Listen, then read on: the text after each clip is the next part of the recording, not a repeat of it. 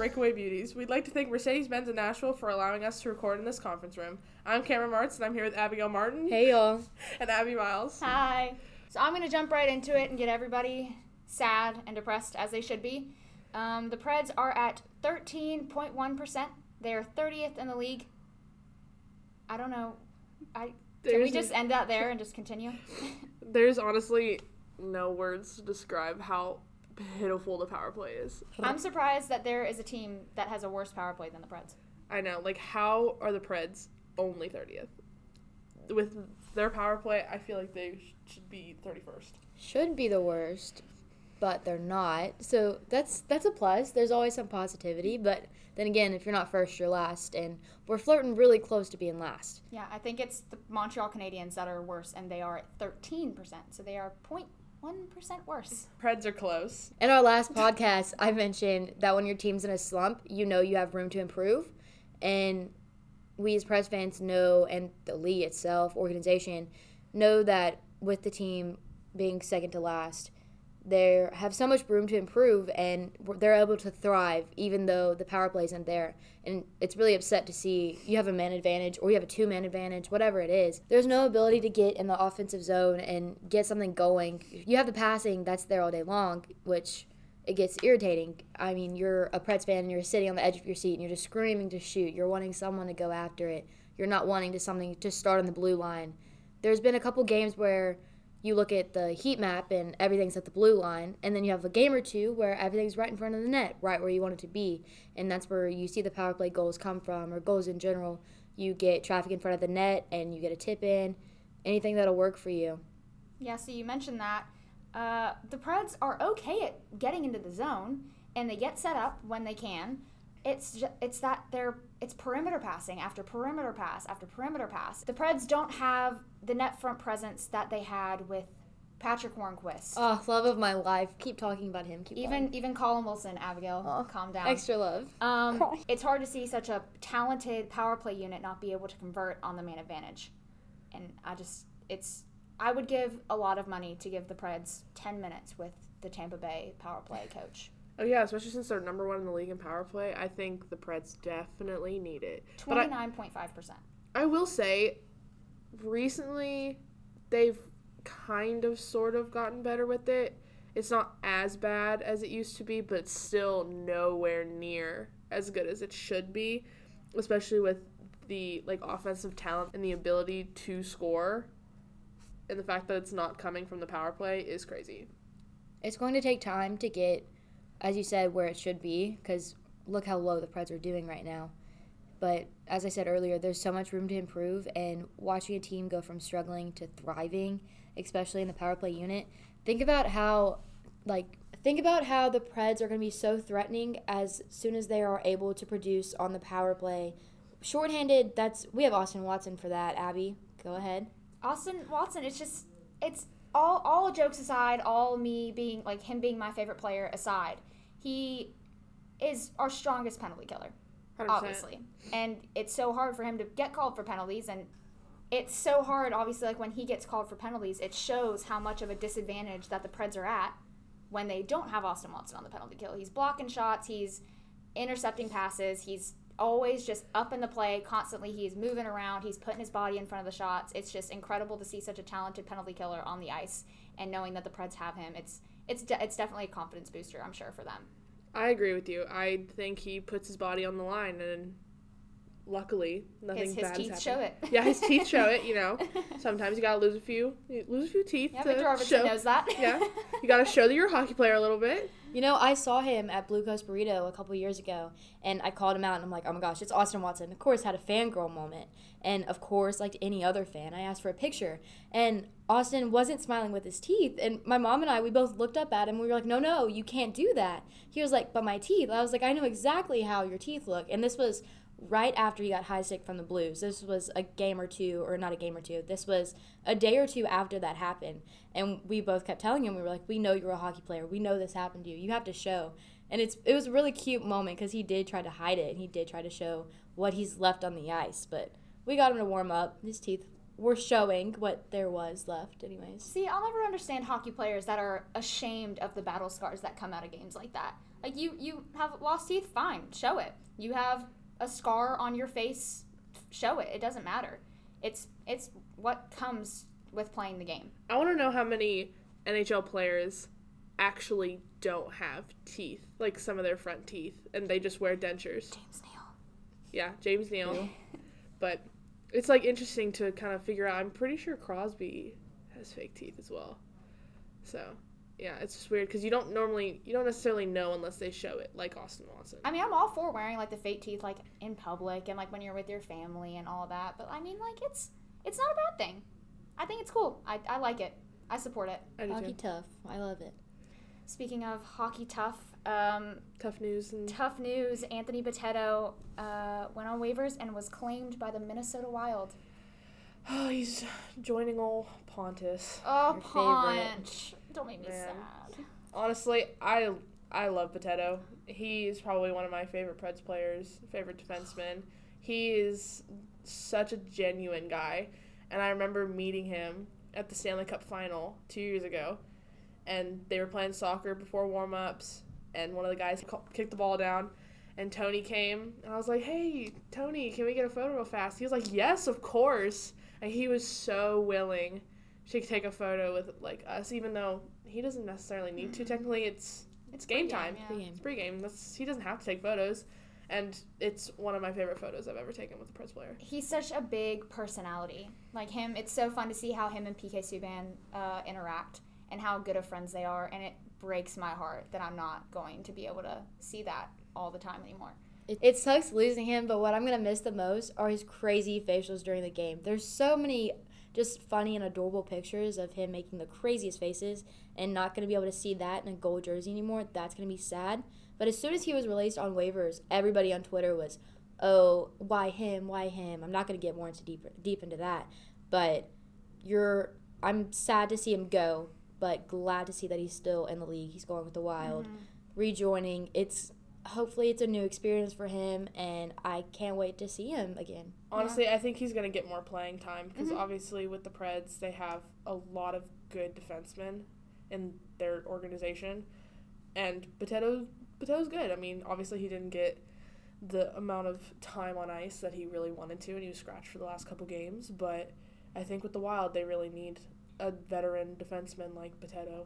And I'm so excited to, like, see him be successful in Minnesota. And, I mean, he's still in the Central Division. Yeah, so we'll see him still, 5 games. Yep, we'll still be able to see him play a pretty good amount.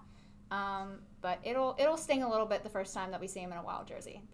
That's when it'll really hit me that he's not with the Preds anymore. Real question, will he get a video?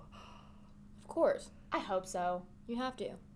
I mean, obviously, he's not, like, a big-name player, but I feel like every player that has played at least one full season with the team should at least get, not even, like, a huge tribute video, blah, blah, blah, just at least get, like, a little bit of just, like, a thank you for doing what you did for this team. I think he should get a bloopers reel of all of, like, Bitetto's interviews and trips to the hospital. See, and that's all that what stuff. I'll miss. I mentioned his facials, but when you're in the game and they have the in-game showing of, or, like, the intermissions, and they're asking, like, the questions with Chris Mason or with Lindsey Rowley, and they're just asking just really simple questions like, what's your superhero, or what would you like to be? His reactions are always so genuine, and as you mentioned, he's that person off the ice, and it's amazing to see. It's going to be sad to see him in Minnesota, but as you said, hopefully it works out the best for him. He's hopefully going to get consistent playing time rather than being scratched, and I don't know. It's bittersweet. It's kind of like with Colin Wilson or Seth Jones. They were doing okay here. They go out, and amazing things happen. So yeah, hopefully that's the same way. I didn't want to say him because I hate saying that. He's gone. But okay. That's fine. Sorry. I'm crying a little bit. I wouldn't hate it as much if he wasn't on the Penguins. I know that, like, I don't know. It just, the Penguins, it stings now.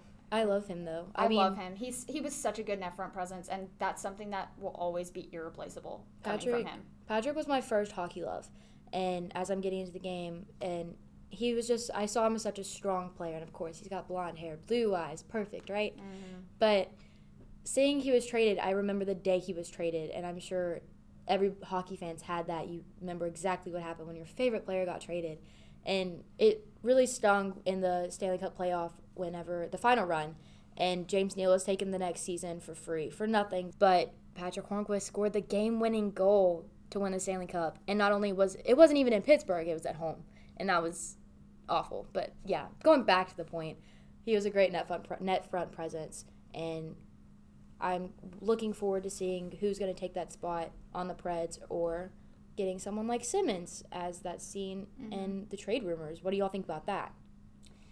I'm not really sure. I mean, I'm kind of like torn whether to feel like, oh, Simmons would be great, but who would the Preds have to give up? I feel the same way.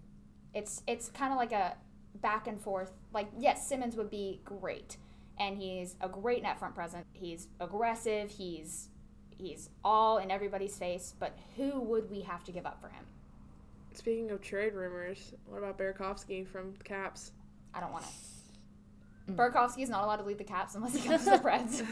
That's it. Yeah, but would you guys want him on the team? And what do you think the Preds would have to give up to? I love Andre Burakovsky. No matter who it is, it's hard to think of who the Preds would have to give up. General manager David Poile has done a lot of, controversial things that Preds fans could say, but it'd be amazing to see what he could pull off, or what he would pull off, because the Preds have such a great depth and everybody works together. The chemistry's there, so it's really tough to think about what you would give up in order for getting something new and getting a new chemistry to find out, or just that area. It's really difficult to go after, I think.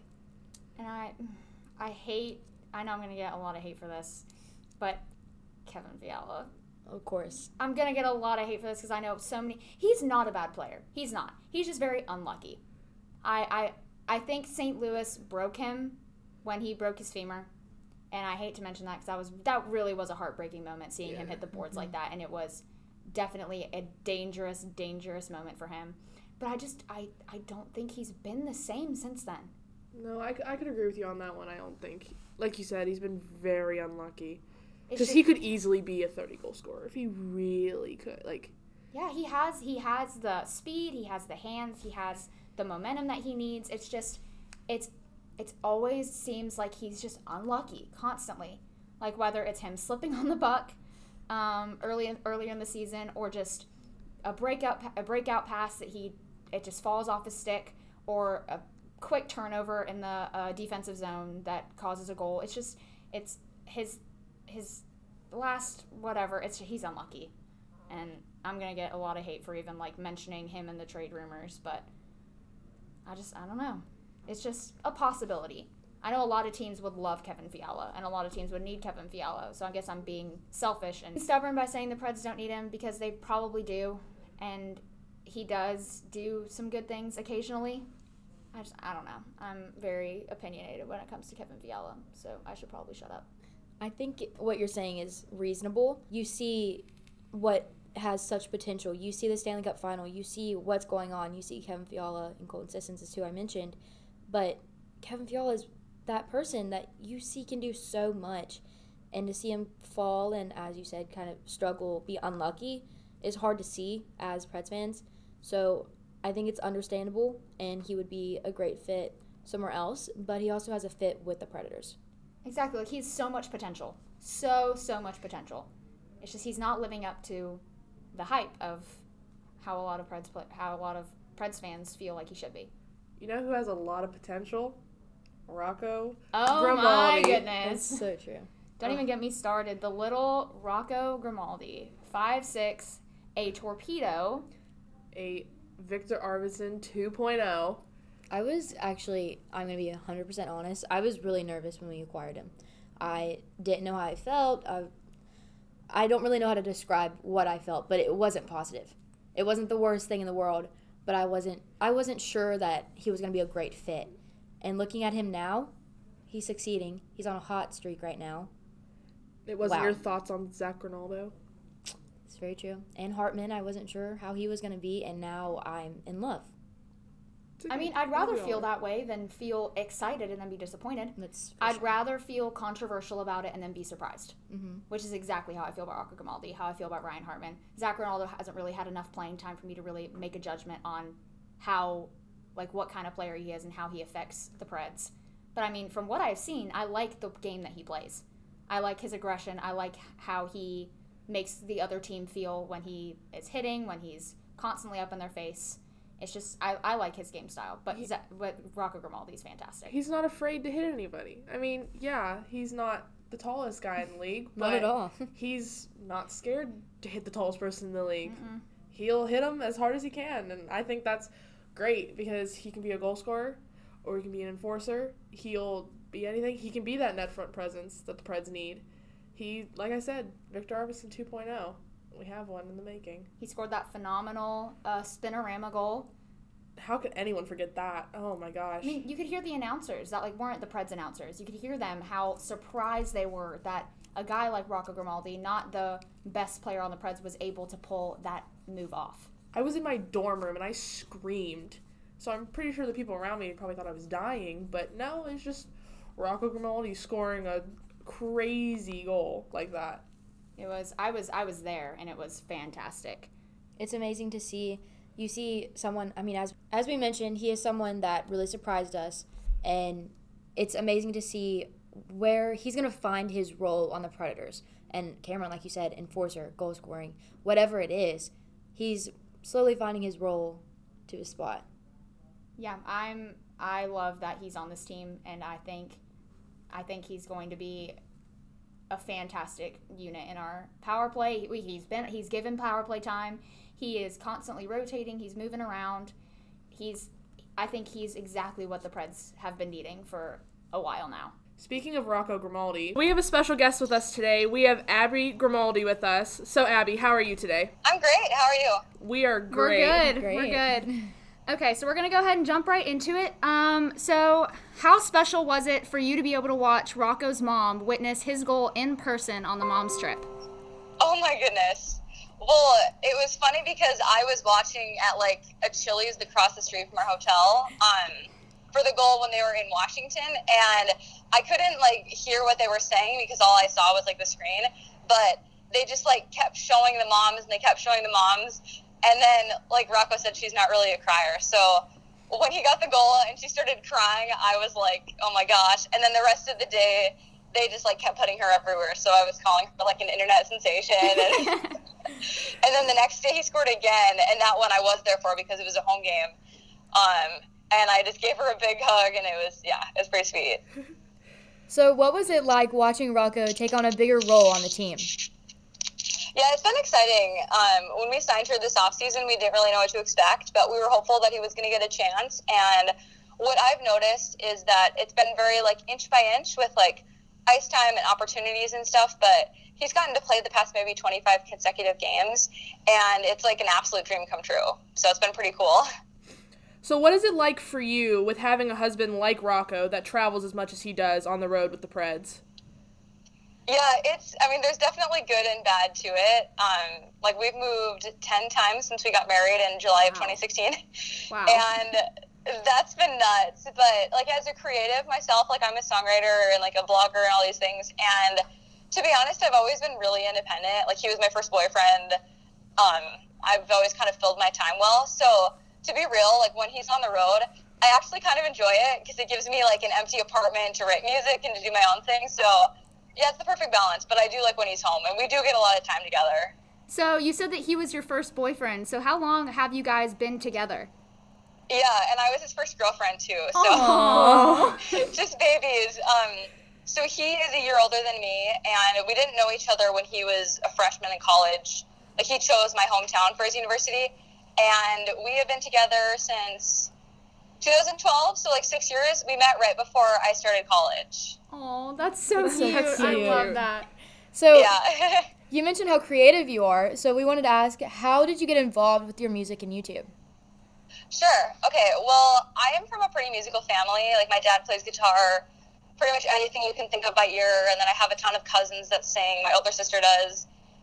But I started piano lessons at 7 and was, like, very intensely classically trained. And I also played violin. I did, like, children's choirs. I did summer theater at our, like, church growing up. So for me, it's always been something I loved. But then around the age of 15, I became, like, a really passionate Christian, and I felt a tug on my heart to pursue music ministry, And I also have a music education degree. So kind of since the age of 15, I've been like writing songs and taking music like really seriously, I would say. Do you have any favorite moments since you've been doing music? I guess one of like my coolest moments was that last year I got to sing at a San Antonio Spurs game, and that was the biggest crowd I'd ever sung for. It was like 18,000 people, I want to say, and it was my first like NBA game. So that for me was really special. And also what made it cool was that, to be up front, like Rocco never really gets to see me perform ever because he's always like on the road or always has a game. So he's really only seen me sing maybe a couple anthems, maybe seen me compete in like one pageant. But most other things he's typically had games on, but he got to be there for this game.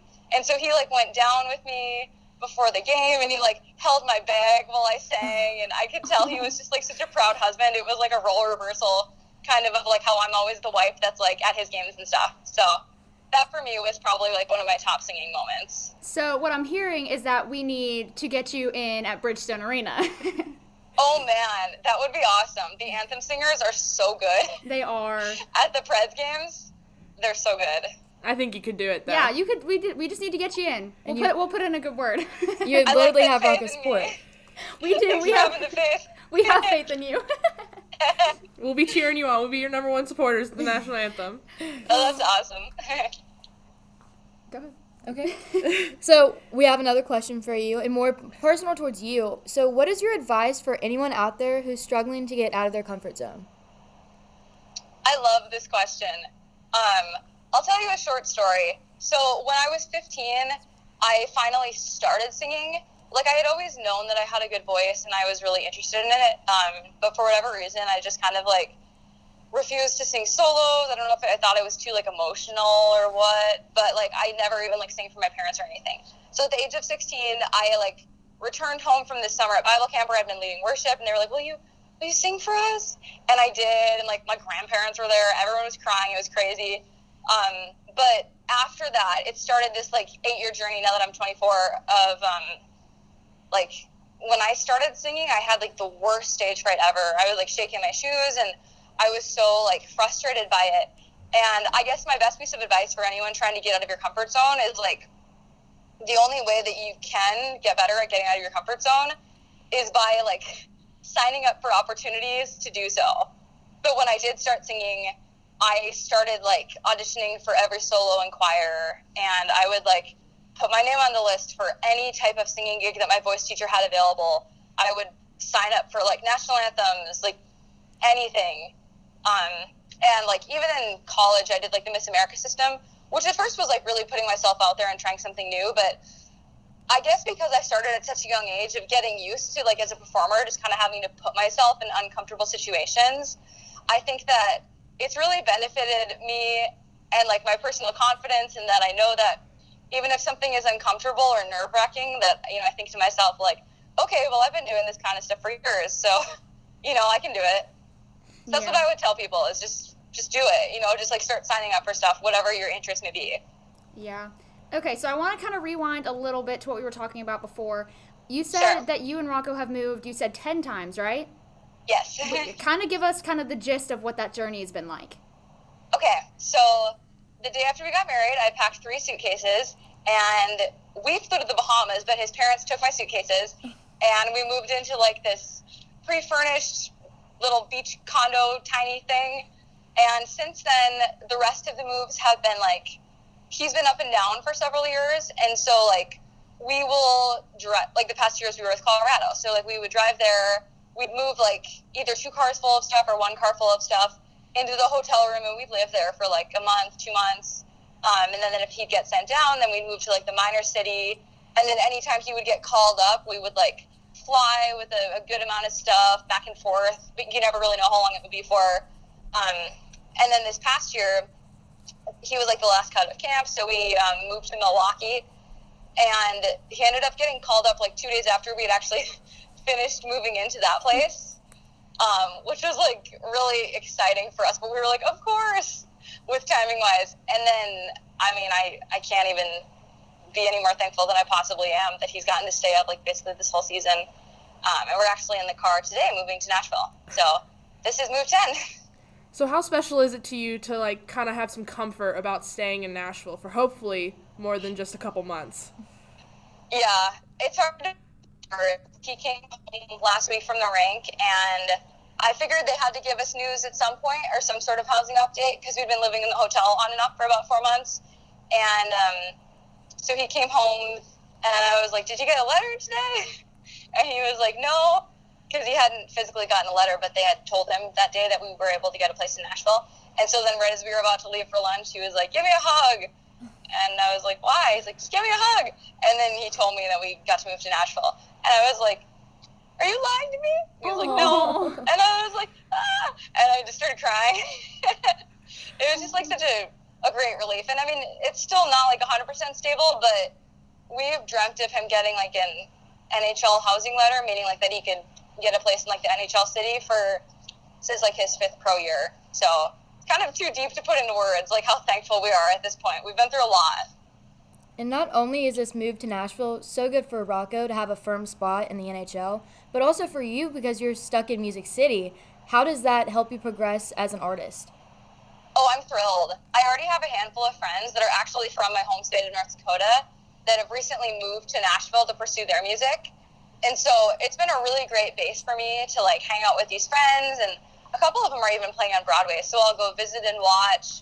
And then we've kind of started making connections within the Christian music scene. Even Rocco making friends with a couple artists here. So for me, still kind of in a phase where I'm trying to, like, meet people that I could potentially write with or find producers for and stuff. But, yeah, an absolute dream situation, that's for sure. Yeah, you're definitely in the right spot to pursue more of your career. Well, we just wanted to thank you so much for taking your time out of your busy schedule and being on the podcast. We will go ahead and let you go so you can focus on getting to Nashville and getting comfortable. So thank you again for being on, and we definitely hope to have you on again. Oh, yeah, absolutely. Thanks so much for having me, ladies. Thank you. Bye. Bye. All right. I know this is exactly what everyone has been waiting to talk about. The Nashville Predators will be playing in the 2020 Winter Classic in Dallas at the Cotton Bowl against the Dallas Stars. I am ecstatic. I'm thrilled. So excited. Like, I can't even imagine just the atmosphere, and I know a lot of Preds fans are already planning on going and already booked hotels for that weekend. And so I know it's a big stadium, but there's going to be a lot of gold. I mean, there's already a lot. You already see a lot of gold, like, at Dallas Stars games. Oh, yeah. And just think about it. Like, yeah, Preds fans will travel for, like, a regular season game, whatever. But asking Preds fans to travel for a Winter Classic that they have never had, that's asking the entire city of Nashville to travel to Dallas. Yeah. The Predators already travel really well with the regular season, as you just said. And this is so special because it's the first time in the organization. I know Preds fans forever have always said, when are we going to get a Winter Classic? When are we getting a Stadium Series? When are we getting this? When are we getting that? We're getting it. Slowly but surely, Preds fans are getting it. And I don't even know. I don't even know how to react. It's been 20. I mean, I guess Preds fans have been expecting it for a lot longer than they really should have been. The Preds have only been a team for 20 years. They're a young team. They just went to the Cup final, and I think that's when they really started being in the conversation about having a Winter Classic, is when the entire NHL saw how passionate about hockey that this city is. Yeah, especially during, like you said, Stanley Cup final, 50,000 people in the streets of Nashville. That's crazy to think of. With CMA Fest and the Stanley Cup final, the fact that the city of Nashville could handle that is just incredible. I think it was more than that. I think they ended up counting like 125,000 people in the city of downtown Nashville. That's insane. I love the Nashville fans. They are like family to me. And even though I don't even know probably half of them, not even half, like not even 10% of them. Yeah. It's still just so amazing. See, I wish, I'm not going to, like, be selfish, but I wish the game was being played in Nashville. Oh, of course. That's so reasonable to say. Yeah, I hate to be selfish, though, because, I mean, they're still getting a Winter Classic. It's still happening. But I just want it to be at Nissan Stadium. Or even at Neyland Stadium in Knoxville.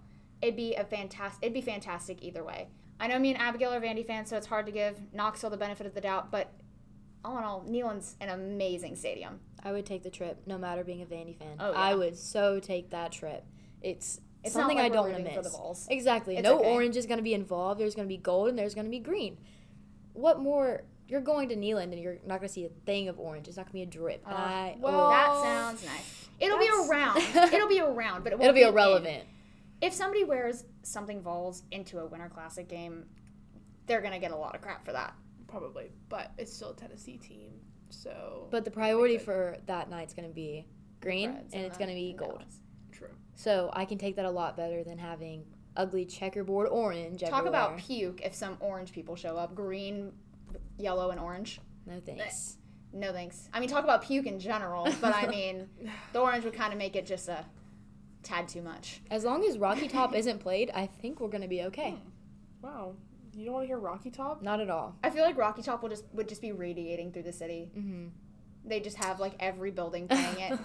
every hour, instead of there being, like, a little church bell, as you'd expect in a small town, is Rocky Top. Every hour on the hour. I can expect that from them.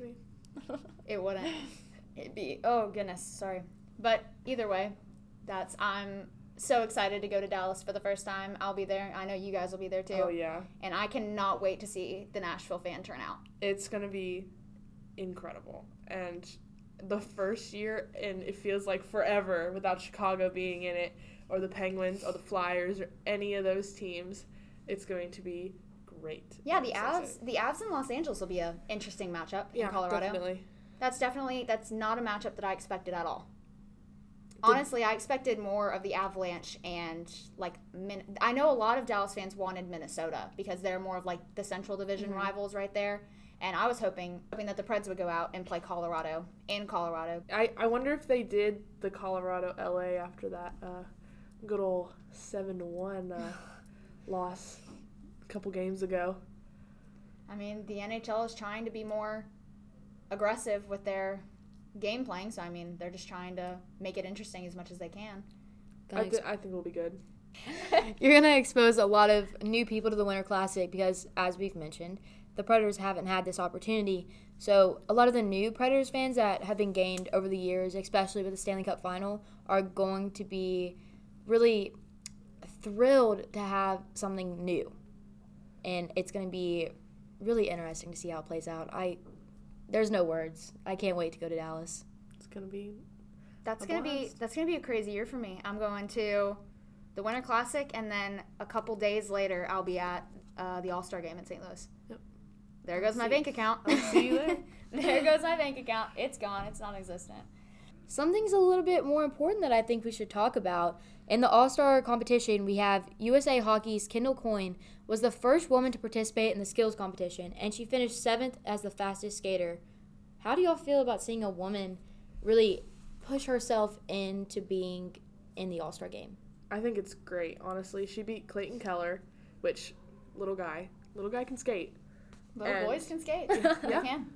But I just think it's cool to have a female represent in the All-Star game. Obviously, like we said in the last podcast, there is a NWHL, but kind of being in the All-Star game, it's kind of cool. Yeah, it's not even about, like, her coming in and beating these guys. Imagine what it's like for her, like, personally, to be able to be invited to this and be competitive with these NHL players that are constantly playing and they're training. And I mean, it's a huge accomplishment for her to even be involved, and I'm sure that it was an emotional night for her.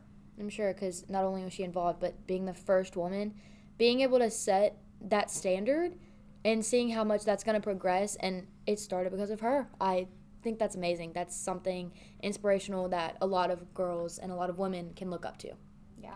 It upsets me, though, because there were a lot of people, like, on social media that were saying, why is a girl involved? This isn't the NWHL.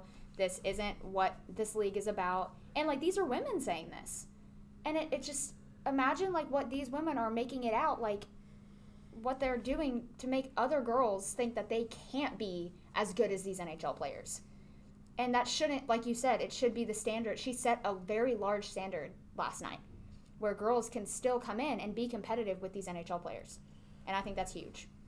Well, I think that wraps it up for us. Thank you guys for listening to Breakaway Beauties, and stay tuned for the next episode.